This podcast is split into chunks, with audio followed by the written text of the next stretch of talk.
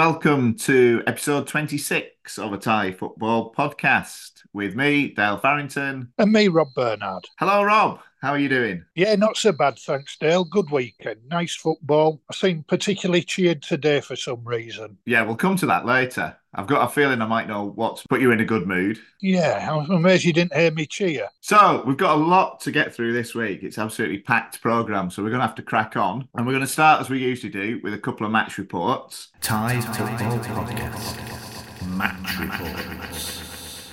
Hello, Dale. This is Kevin from Kickoff Corner, and this is my match report for Muangthong United versus Ratchaburi. The game was a draw. The score was 1 1. But let me tell you one thing from, from the get go. This game was one of the most boring games I've ever been to. From the very first minute, I've never ever witnessed a crowd that silent. They did not even bother clapping when the kickoff whistle went off. And when I talk about the goals, the first goal came out of nowhere. It was a beautiful strike by the ex Thong United player Korawich Tasa, but I still think the keeper should have saved it. But my problem over here was Muang Thong dragged the game on for way too long till Willian Popp got the equalizer in the 64th minute. But Ratchaburi got their first goal in the first four minutes. Talking about the problems, Willian Popp was one of the worst players on the pitch. I know he did score a goal, and the stats might say that, you know, he was not one of the worst, but he failed the eye test. He was so frustrating to watch. He just could not bother making the simple pass. I don't know what he thinks about himself. It's almost like he wanted to do everything on his own. He reminded me so much of Marcus Rashford, you know. He used to take on the players on his own. You would see him not tracking back after making a silly mistake and just give up on the pitch. He was really lucky that he got that goal. But overall, his game was abysmal. There were a few chances Muang Thong could have capitalized on, but Willian Popp just decided not to make that simple pass, and he has costed us the game pretty much. I know he did score the goal, but this game should not have been 1 1. Looking at, you know, the way the game went, I think Ratchaburi should have won that game, but Overall, I think Muang Thong gained a point in this game rather than drop two points.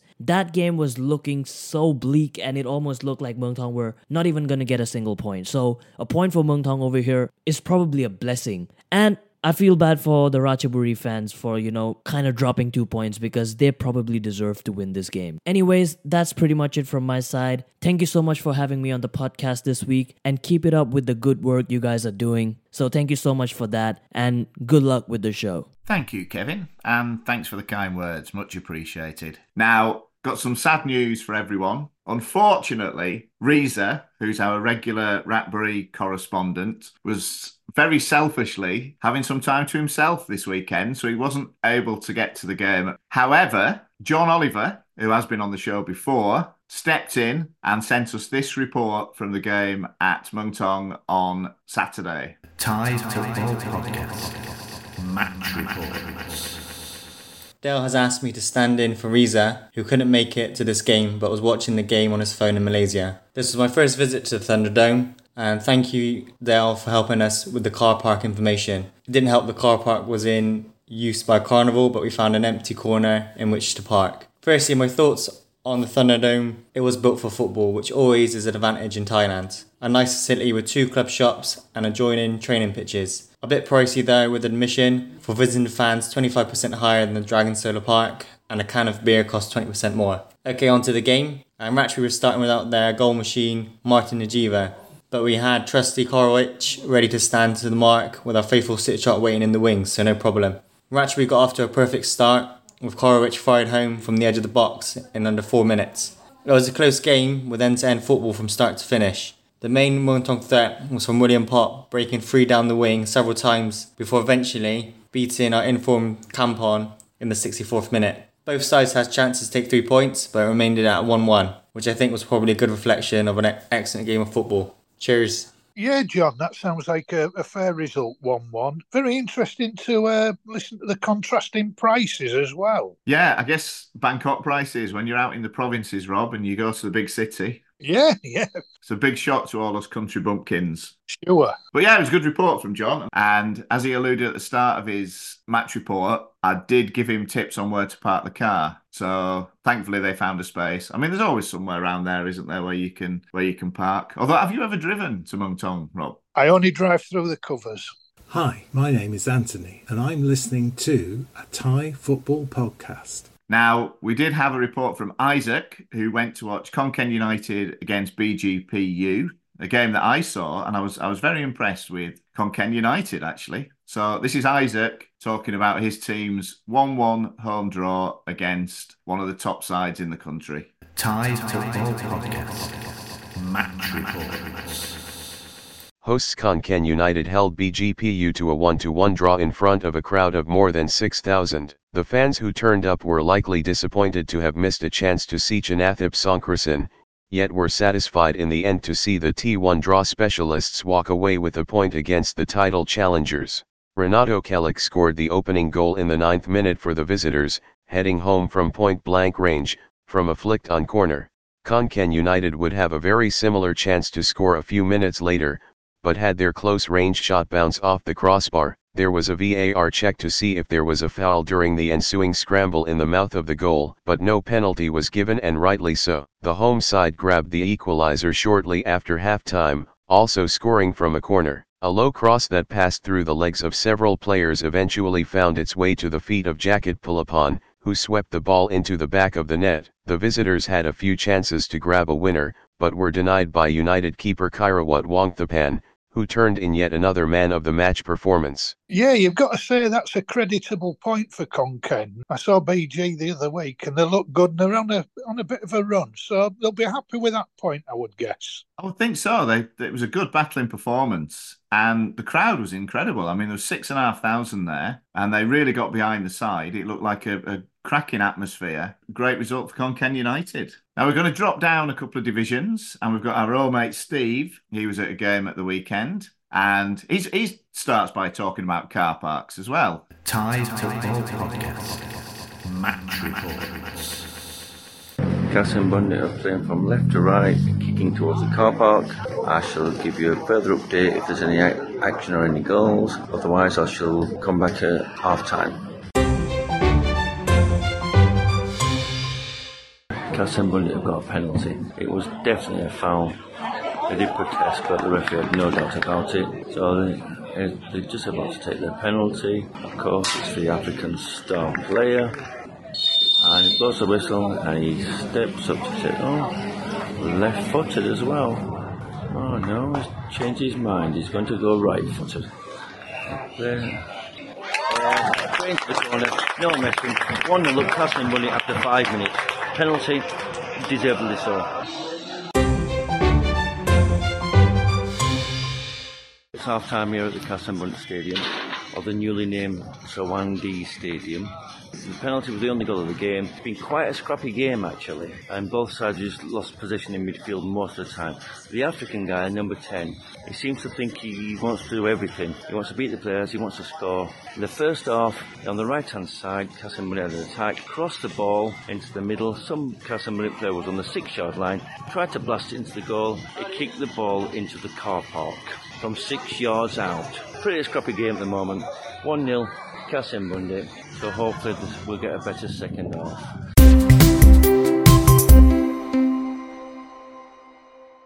The African guy just beat about three players, got to the edge of the area, slotted in from about 17 yards straight into the top corner. 2 0 Kasim Bundy with about 20 minutes to go.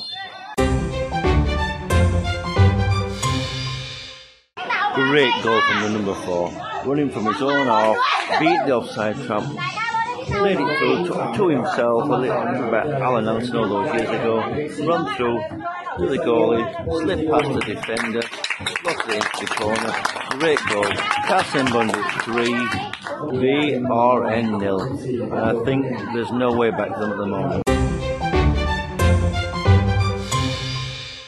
Well, there goes the final whistle at the new Sawanadi Stadium. It's Casamundi 3, VRN nil. It was a much better second half from Casamundi. They went 2 0 up and then seemed to throw caution to the wind. Played five up front. They scored two very good goals in the second half. One from just outside the area, from the African player. And the third goal was a great goal. The man went through himself on the halfway line, just pushed it through the defenders, tried to put him offside. He'd run through himself. There's a crowd of about maybe 250 to 300 this week, and I'd say there's about 25, 30 away fans. And it was a fair result. Castlebundy at 3, VRN nil. Good game, good second half. First half a bit scrappy, second half much better. Kasem Bundit are good, and it's lovely to hear, hear that they're upgrading the ground. I had a quick look on Facebook. They put new seats in in one stand, uh, and Steve apologised. He had to disappear and do one of the reports. He said a very loud couple of women sat next to him. I thought he'd gone back to Scarborough. But you're right about the ground. It does it does look very impressive now, doesn't it? Yeah, it's a nice place to watch football. And has a nice big car park as well. Well, it sounds like one of the players found it from six yards. I think that's what we should do in future weeks. We should do a focus on car parks at football grounds. Yeah, I can give you my give you my history of being a car park attendant at Hendon to fill in an hour. Oh, that would be interesting. Yeah, I would like to hear about that. It was interesting because it sort of replicated a crazy golf course without any lines on it, so it, it wasn't easy. All about customer care, Dale. Absolutely, and it, it's it's made you the man you are today as well, Rob. No doubt, it's helped helped shaped your character. Crikey, I must have been bad at it. Hi, I'm Sabina. I'm listening to a Thai football podcast. So, our next match report comes from our old friend Bill Greaves, who went to watch his beloved Sukhothai at Police Tero this weekend. Thai Football Podcast. Match Reports. This is the report on the uh, police Tero game on Sunday with Sukhothai Firebats. When the game started, Sukhothai were planning on a game of hard, serious defense and hoping to score on the breakaway.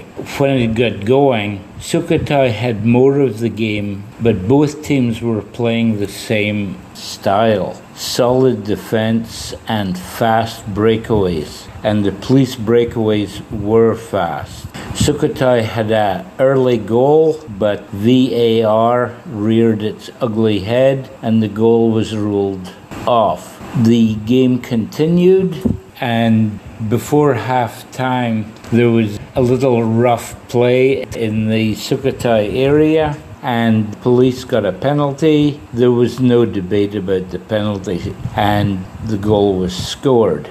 At halftime, Sukhothai were losing 1 0, and no one was really concerned. We were by far the better team in the first half. We had an unlucky penalty awarded against us. Uh, the second half would see matters put right, surely. When the second half got going, it was the same as the first. Mainly Sukhothai attacking and police with lightning fast breakaways. On one of those breakaways, there was a mix up between the defenders kicked the ball, which actually it hit the striker's arm, but then it trickled into the goal, and we were down 2 nothing. At this point, the emotion was terrible. We were by far the better team, and we were losing 2 nothing. What could be worse? On 70 minutes, Bonilla got a nice goal. It was 2 1.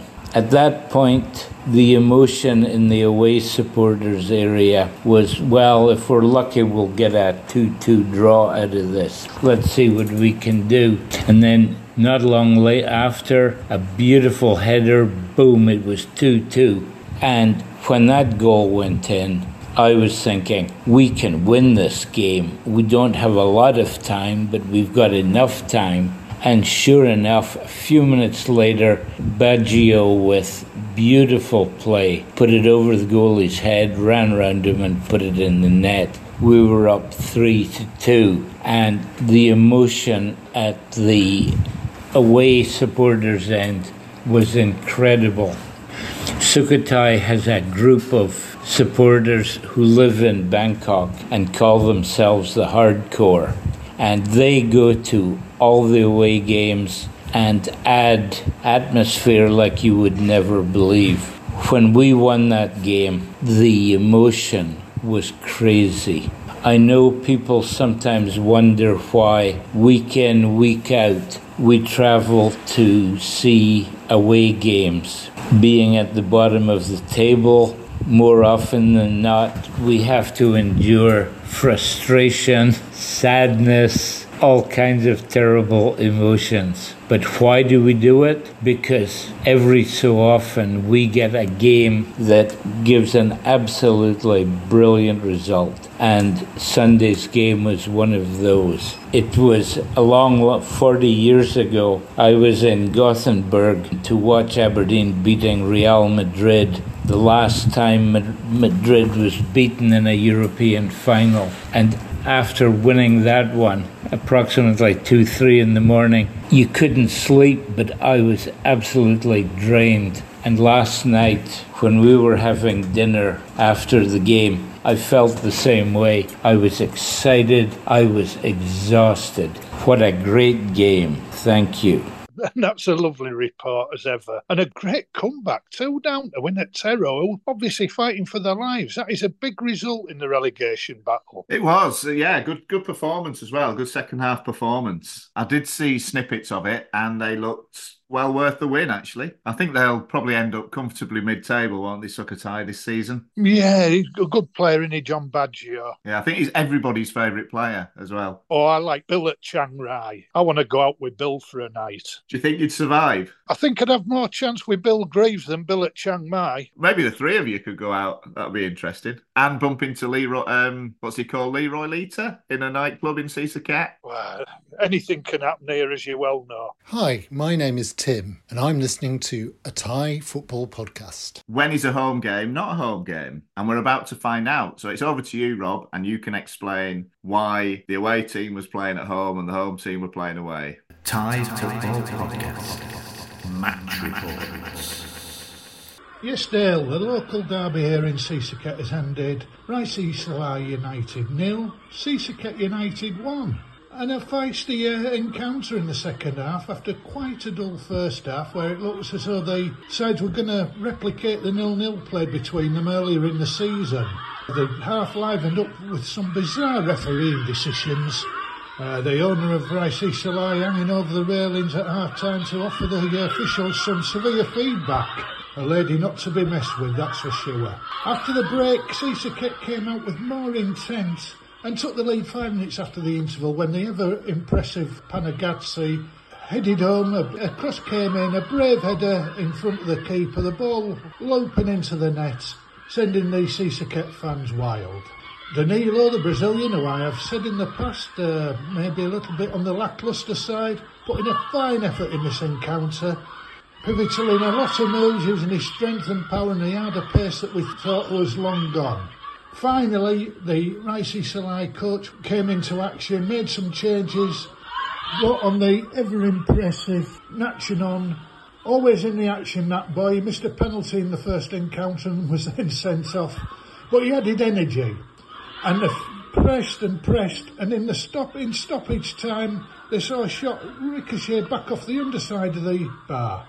It was a derby like no other in a way. Raisisalai's usual venue, out of commission due to a marching band festival which drew a far bigger crowd and an ample reminder as the standing of football here in Thailand. So, Sisaket remained top. A good game, crowd of 536. Sounds like another good, entertaining afternoon, Rob. I think you're quite spoilt up there in the northeast, aren't you? Yeah, I mean, there's obviously with two clubs in the city and Ubon just up the road, there's always something to watch. The first half was a bit dull, but the second half, both teams really went for it. The coaches seemed to have read a different tactical manual at half time, and, and it made for a good encounter, yeah and a good atmosphere. So you don't regret missing out on the marching band competition then? You think you made the right choice? Do you know what? In an ideal world, I'd have, I'd have seen both, but not always easy. I wouldn't have minded seeing some of it. There was a massive crowd there. And talking of massive crowds, possibly the biggest game this weekend was in Bangkok at the Pat Stadium, where Port played Buriram United and came out 4 1 winners, which does explain your good mood today, Rob. I must admit, I did enjoy that game last night. I thought Port were absolutely outstanding. They would have beaten anyone in the league last night. They did look very impressive, I must admit. But someone who's not feeling as happy is Jamie Pinder. Now, Jamie's a Buriram United fan. Pre match, he'd agreed to come on and talk about the game. And it's all credit to him that considering how how much they were battered by Port, he kept his word. And we had this chat pretty much straight after the final whistle last night. A Thai Football Podcast interview. And now joining us from his shack in Iraq is Mr. Jamie Pinder. Hi, Jamie. Dan, how's it going? It's going very well, thank you. Although I, guess not so well for you. Well, as you say, you know, one team won today, one team didn't win, so uh, it's life. Well, that's that's why you've come on to discuss the the big game. So, first of all, what what were your thoughts on the match? Started well, obviously. Started very well. You know, 10 minutes in, we're 1 0 up. 15 minutes in, we're 2 0 up. And uh, all the Ram fans will say VAR did us a disservice, and all the other fans will say VAR worked perfectly. You know, that's that's football, mate. People people love it or hate it. I think everyone maybe now understands that Ram don't get all the decisions on VAR. I didn't actually see the incident and I've not seen the replay. So what what actually happened with the disallowed goal? I wish I knew, mate. I don't know whether it was given for a push or, or for a nudge or for a, of an offside. I really don't know, but it was a poor decision, whichever it was. Went against the Sats life. Basically, you know, they went down the other end five minutes later and scored a rather acrobatic goal. There was a lot of niggly fouls. Um, either either set of fans will tell you they were the ones who were being kicked over the pitch. I'll say we were. They say they were. And they got a bit ragged, to be honest, mate. By you know, half time, one one, pretty fair. Yeah, pretty even first half. I thought so. Like you said, the first 15, 20 minutes were, I thought, really entertaining. And then it got very scrappy. There were lots of niggly fouls, as you've just alluded to. 1 1, first score. And then the second half, I, I Oh, thought man. they absolutely battered you. To be honest, mate, you know, two minutes or one minute in, I looked up and there was the, the ball was in the net, and I tried to work out who had hit it. It took about two replays to figure out who had hit it. I mean, you, know, you can't complain about that. No one's going to stop that shot. Absolute super strike, and nothing wrong with that. Then it got a bit scrappy again. Pluffy went for the back of someone and got nothing for it. And then we went down the end. We hit the crossbar, underside the crossbar. You know, another couple of inches that had gone in. That had been different. So you know, things like you know disallowed goals and underside the crossbars, and it could have been very different. I will say that I think they surround the ref and get in his face. They will say we get around his around him. I put a note down, Dale. I like this. I said on 75 minutes, Port scored a third. Buriram really are trying to get their coach sacked for once. it could have been far worse, mate. I mean, Borden missed an open goal, um, which you or I could have put in the net. Then they got a fourth goal, and it could have been more. I wrote some funny things down. I was thinking, like, finally, Port get payback for when we put five past them and relegated them, and maybe that's how they feel. I don't know. I'm, I'm sure the Port fans in the pub are having a whale of an evening. Good luck to them. Hope they enjoy it. I'm sure they are. And you mentioned the coach there. By the time this goes out, which is Wednesday, do you think he'll have gone? I was hoping by the time we did this podcast, four hours after or two hours after the game, he might have gone. Well, I haven't But, uh, seen anything yet. I haven't seen any news on that subject. Yeah, you so- have to you have to look at it and think, okay, I've been convinced for a while they've got somebody coming in, but it's not until January. So if you're in that situation, do you dump the coach and play with a caretaker coach and hope you get something, or do you stick with him? Now, I think sticking with him's been the bad plan this moment. i he'll be gone by Christmas for sure, but I don't think they should be sticking with him because he, he's he's put us out the title race basically with the way he's playing. I had a little, little fantasy moment the other just before we come on and think, well, you know, Mano, our lovely friend Mano is out of a job, and maybe he'd come in. His first phone call would be to Diogo Luis Santos saying, Look, mate, you've just finished the Malaysian League. Any chance of borrowing you for five months and coming to play for us? I thought, Wouldn't that be lovely? Would that be your ideal scenario then? This, of course. Don't think it'll happen. if Mano, are you listening to this, mate? Let me know. Drop me a line. They've always got something up their sleeve, Dale. You know, they've got something in the background. They're always hiding stuff. But I think you've said on Twitter a couple of times you're you're surprised that it has gone on this long because usually your owner, chairman, whatever you want to call him, is quite ruthless when he needs to be, and it's it's very out of character, isn't it, that he's let this go on for so long. I was looking just before we came on. Yeah, we drew like five out of six games, and if we hadn't, if we hadn't got draws, we'd be like in twelfth place in the league. And if we won them, we'd be like a point behind Bangkok United. So yes, though that run of results that normally would have got rid of a coach years ago with straight away. Whether there's some loyalty to him, I, I can't believe Newin has loyalty to anybody when he was when he doesn't need them. You know, I know him; he's not like that. You know him; he's not like that. There's something going on. I've asked a couple of people sort of within the inner circle, and, and no one's letting letting on if they know anything. Regardless of who's in charge, what are your now your hopes and expectations for the rest of the season? Well, short of beating Bangkok United home and away, and then going unbeaten until May, we're not going to win the league for sure. Our ambition is, I guess, to finish second and win a, win the cups. That's what you got to aim for. We'll certainly finish above Port. I think we'll catch BG, but I, I can't see us beating Bangkok United in January on the current form. They're going to hammer us, in which case it's all over. It's, They do look very good, don't they? it's interesting. I was just thinking of something, something that Rob, the lovely Rob, said at the beginning of the season. He said, "As usual, it'll all be over by Christmas." Yeah, Rob, but not the, not the team you thought would be out ahead. if it's a different teammate. Well, I will be mentioning that to him because he he did back Buriram to win it, and I think he's he's still resolutely sticking to that. You know, uh, you've got to give him credit for that. If they won every game in the second leg, they might win it. But that's the only way they're going to win it. Now that's not beyond the realms of possibility, is it? Given their previous track record. Well, years gone by, not maybe. As we're sitting here right now, it is probably pretty much beyond the realm. I think there's talk of you know, there's I've seen three or four young Brazilian or say young, you know, late twenty Brazilian strikers, you know, being touted as coming to the club, and there's a couple who are definitely on the way out, especially those who got banned from the AFC games. They're definitely on the way out. So there'll be there'll be a change. You know what we're like. We love to change mid-season, sometimes with success, sometimes not. Um, a new coach putting some, you know, kicking them up the backside. So I think we'll finish second for sure. But Bangkok will run away with it. That's very optimistic because I, I was going to ask, and this, in all seriousness, I mean, you know, we we've talked about the performances this season, and quite clearly, the, the current coach isn't up to the usual standard. We've seen it with my club, Chonburi, certainly, and we've seen it with Muangthong United to a certain extent. Once a club falls from grace, it's very hard, isn't it, to get back up and challenge again. Uh, do, do you think we're in some sort of end game of Buriram's dominance here?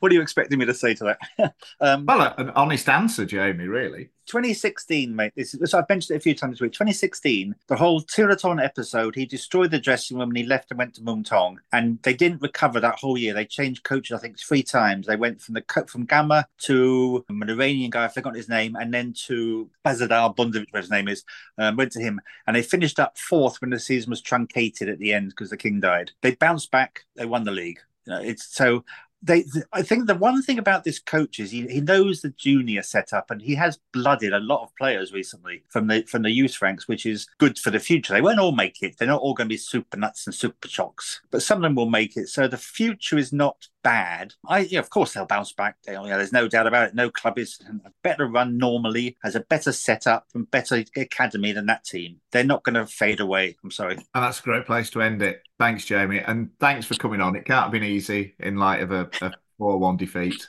Yeah, top man, Jamie. Thanks for sticking to your word, mate. It won't have been easy. Don't worry, Buriram are going to bounce back. You've got too much infrastructure, money, and power. No problem there. Very interesting to hear what he was saying about players being bombed out who were indisciplined in China. I was very sympathetic to them on that occasion, but I can see exactly how it happened after last night. They're not used to teams getting stuck into them. They don't like it up them. And Theerathon last night with the cutthroat gesture after the, the goal that was then later ruled out, I thought was absolutely vile. There's no need for it. And I tell you what, I think the difference was last night to Port and in the last few games. I know he's got his detractors. Charlie Clough. What a cavalier. He was making old fashioned challenges and it straight away got put on the front foot. I have to agree. Friend of the show, Charlie Clough. But yeah, you, you're absolutely right. He was immense, wasn't he, last night? And I think considering he's he's not had that much game time this season, it was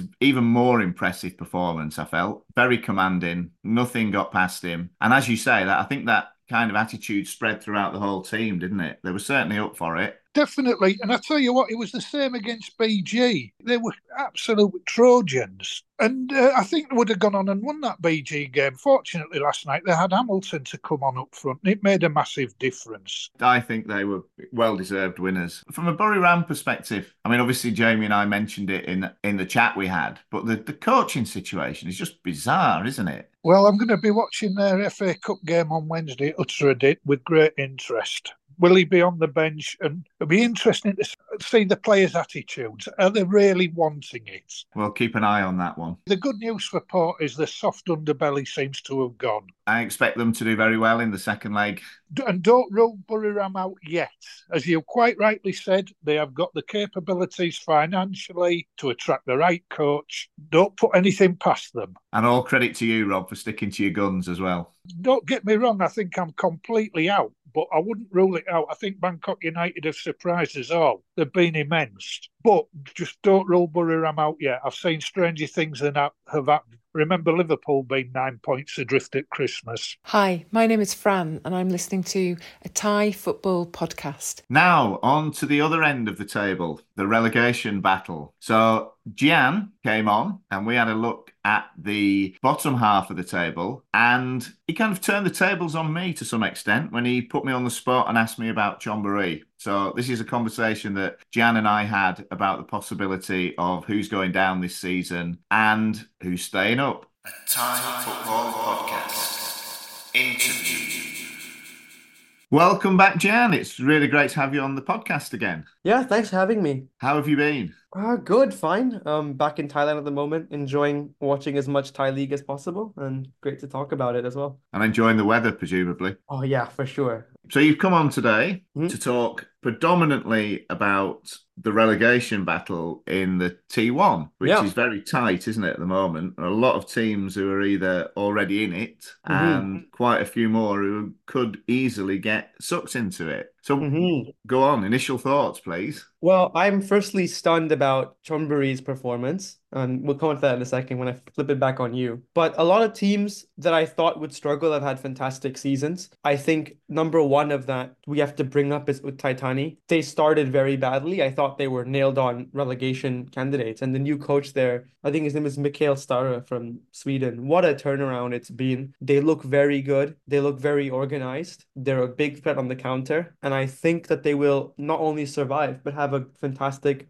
first season in the Thai league. So that's really impressed me. The Patom as well, with their manager Akbar Nawas, they look very good. It's a difficult place to go now. I wasn't expecting that, but they're very compact, hard to play against. They press very well, but they've lost their last two games. Uh, lost to Chiang Rai at the weekend, so they could get sucked back into it. And Khon Kaen have not won in a long time, and I thought they would be doing better. So flipping on the other end, Chonburi and Khon Kaen and Prachuap, all three of them, I didn't think that they would be in the relegation battle. I thought that they would be fairly safe in mid-table. Uh, when I look at the players Prachuap have, I thought this is not a team that will be in the relegation zone. Not only that they're actually bottom of the league, which is quite surprising. And of course, Chonburi, one of the, I would still argue, biggest clubs in Thailand with a great history. To see what's happened to them um, and to be so far adrift from safety this you know, this point in the season is quite scary. So I want to flip it back on you. Like, what's what's gone wrong this season? Why are Chonburi where they are? Oh, how long have you got? Um, As long as- really? Yeah, I Yeah. think this has been coming. It's it's something that's built up over the past few seasons. We have flirted with relegation once or twice before in recent times, as you're probably aware. In terms of this season, we brought in a new coach.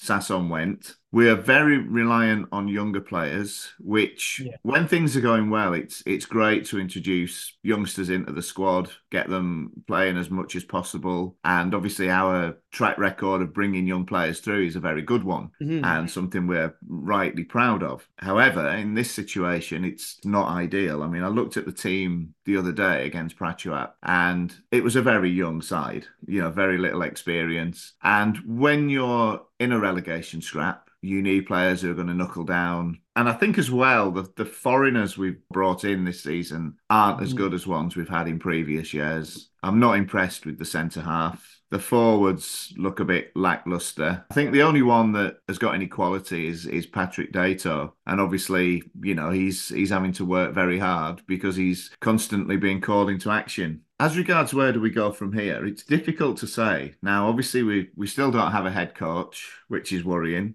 My big concern now is that given the state of finances at the club, which again have been an issue for a, a few seasons, is that we might be in a position where the senior management are going to say, right, we're going to accept our fate here. We're going to fill the team with youngsters, give them a mm. season of experience, Mhm. We're going to let all the foreigners go during the window because obviously they'll be the highest earners at the club now, possibly with the exception of Pritzadar and Crit, and just accept relegation and try and come back stronger next year. The coach as well, because we've got people already on the coaching staff. I mean, Adoon was on the bench the other night. That's a cost saving exercise. They don't have to pay a high salary to bring anyone in. And really, in this situation, you need someone who's got experience, who can rally the players, who can make the right signings during the window. And I just think, knowing what I know, that they might just say, yeah, this is our season to go down. We'll just get Mm. to the end of the year as best we can and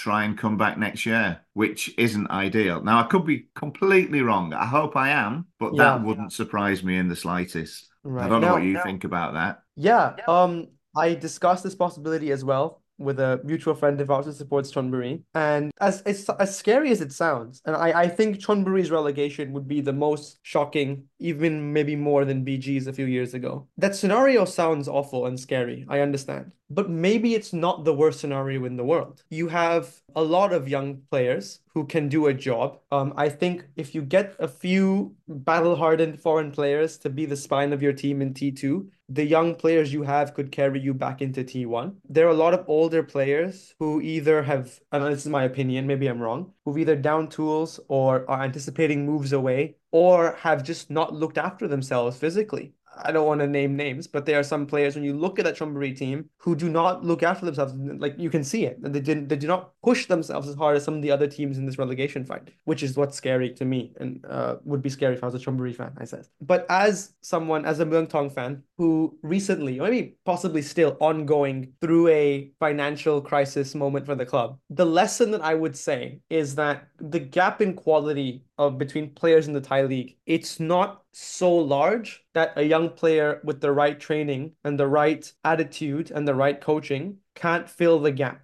For example, when we sold Sarach to BG for a decent sum, which was great for the club's survival during COVID, people thought, well, what are we gonna do now? We're finished. Sarach is gone. Uh, and out of nowhere, we pull Weerathep out of the hat, and he's now probably wanted by every other club in Thailand as well. So it's possible to do, but it, it, it needs a really good appointment who's committed to the club, and it needs the players to live up to a very high professional standard. But it's it's doable. That being said, I think every Chonburi fan would, would, would rather avoid relegation. But yeah, I, I don't think it's the end of the world if that does happen and you decide the strategy of let's bring in a bunch of young players because look at the, the youth national team ranks. It's all Chonburi, Chonburi. They're really good at this, producing young players and come back up with a new refreshed team and a new culture in the squad. You know, ad- adversity and difficulty can make people stronger. So there's that there's that. If you want a positive spin on that, that's that's how I would put it. Yeah, I, I totally get what you're saying. I watched the game on Friday and we were so far off the pace, and Prachuap mm-hmm. were awful. I mean, they weren't a good side by any stretch of the imagination. Yeah. And that is a worrying sign when Yeah. you, you go to places like that.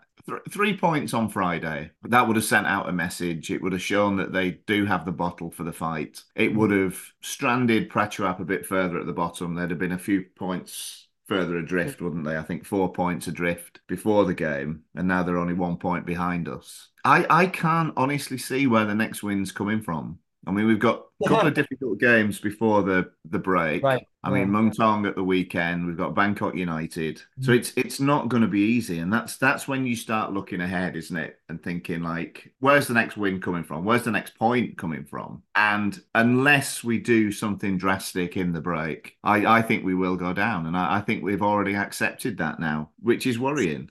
the only comfort I can take is that it is still pretty close. It's not that big a gap at the moment. I mean, we do have a game in hand against Bangkok United, but again, I you know I, I just can't see I just can't see how we're going to pick up points. And again, when you're in this situation, you always look, don't you, and think, yeah, there's easily three teams that are worse than us. But I can't honestly say that this season. I saw one at the weekend, Prachuap. The only other team I've seen that I thought were poor, and you've already mentioned them, and they've had a resurgence, was U- Uthai Thani. I didn't think they were very good when they played us. Yeah, and now look at them. Yeah, they've obviously improved. Now, I know we were going to talk about this. It's probably the best time to bring it up now. Was the rumours earlier in the week about extending the league to 18 hmm. teams? Now, I'm against that. I think 16 currently is probably the right number of teams in T1. But have you noticed, and I'm, I'm saying this as a Chonburi fan now, have you noticed how this always tends to crop up when one of the big sides is in trouble at the bottom? Yeah, it does. That's a good point. It always does seem to do that. Yeah.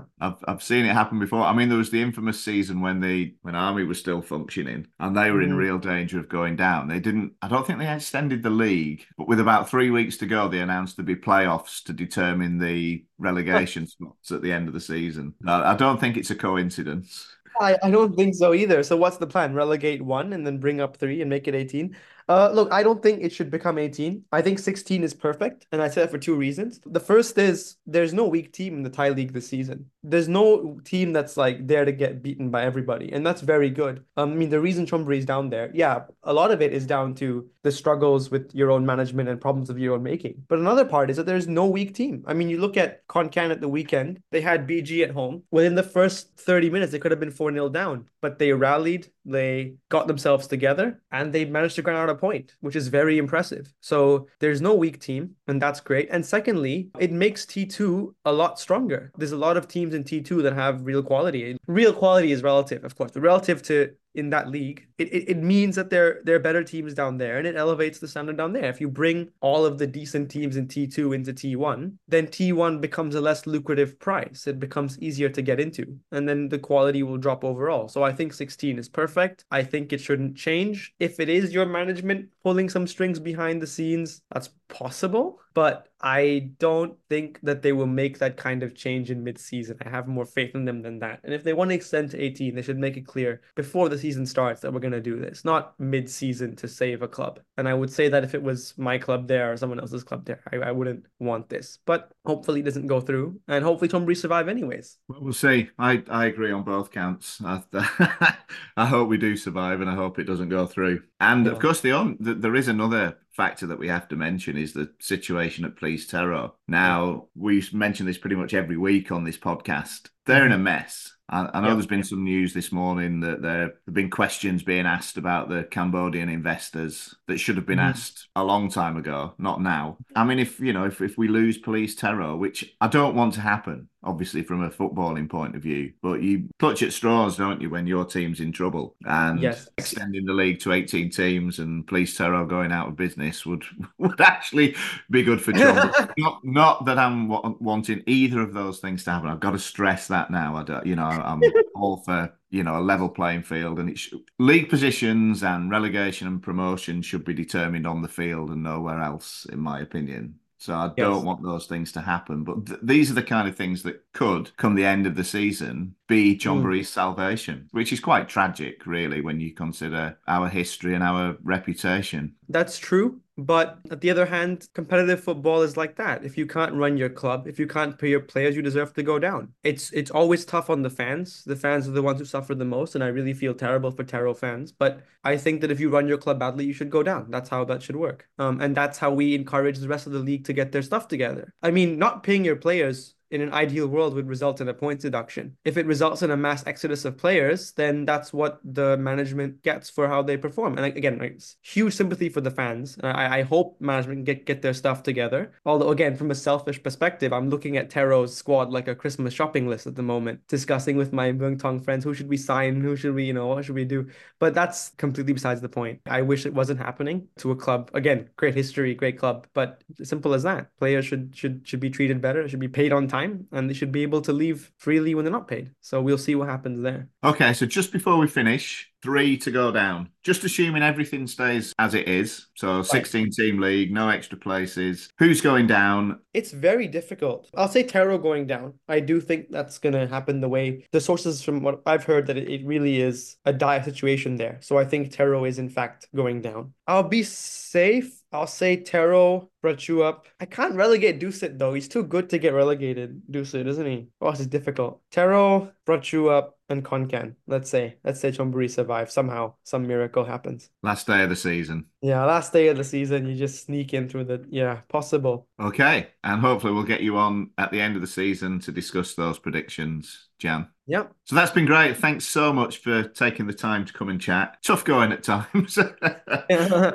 but it needed saying. So thank you. Enjoy your week and enjoy the warm weather. Yeah, I enjoyed that, and it was good of Gian put you on the spot. If I can just put my input on the Friday night game, Dale, I thought you'd be okay. But I tell you what, there's no physical presence. The solution that Porter found is exactly what Chonburi need. They were shocking at the back. They looked like a youth team. They weren't so bad going forward, but the foreign players for Prachuap just bullied them. Yeah, it's a big, big problem. I mean, obviously, I said my piece in the conversation with Gian, but I am really worried. I think we're going to go down. There you go. I think we will. I don't think we've got the, the heart for the fight. That was very evident, wasn't it, on Friday night? There was just no, no leaders on the pitch. There was nobody getting stuck in. There was nobody willing to roll the sleeves up, metaphorically. And it's, it's a worrying sign. And not having a coach as well, or even a sniff of one, I think, at the moment. There's too many of them trying to play pretty football when that's the last thing you need when you're at the bottom the, you know, in real trouble. And talking of Tero, I mean, it's all right the players getting so much money, but not the total amount. Like Steve Darby tweeted, it's no good going and trying to pay your rent and saying there's some of it. Absolutely. No employee should be treated like that. It's shocking. We can all have a go at players. Any of us who went to work and got a half a wage packet, we would be livid. Quite rightly. Anyway, we're going to raise the mood now. And you just mentioned Steve Darby. So last week we had Anthony Sutton on the show, and Anthony told us a few interesting stories about Steve. And he offered a copy of his book, The Itinerant Coach, signed by Steve Darby as a prize in our easy to enter competition, shall we say. If anybody was paying attention, they'd probably get this answer. And we had a lot of entries, so people were listening. And I've got the, well, it's not quite a velvet bag and old fashioned balls in it. It's one of my beanie hats full of crumpled up scraps of paper with names written on them. Dale, you've shattered the illusion. I had you down as Bert Billy Chip there. But I'm sorry, it's the best uh, I could do, I'm afraid. Right, so the answer to the the question, which team does Steve Darby support, was of course Liverpool. I think we got 100 percent right answers. Nobody got that wrong. So I'm about to make the draw. You're going to have to trust me here. I do have the bag. I'm going to put my hand Oh, in. Sorry, I remember when the League Cup got Donald Trump. We've got you in Kendall doing this. Let, let's hope I don't go the same way that he did. Hope not. Right. Okay.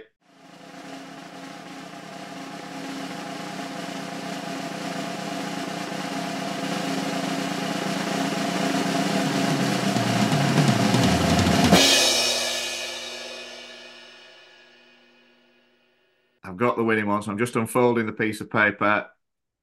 And the winner of a signed copy of The Itinerant Coach by Anthony Sutton is Craig Henry. So, congratulations, Craig. If you can send us your details, we'll get that in the post to you as soon as possible. I mean, obviously, it's Christmas over here, so there might be a delay in getting it to you, but we'll get it to you as soon as we can. Congratulations to Craig, and thank you so much to everyone who entered. Fantastic response.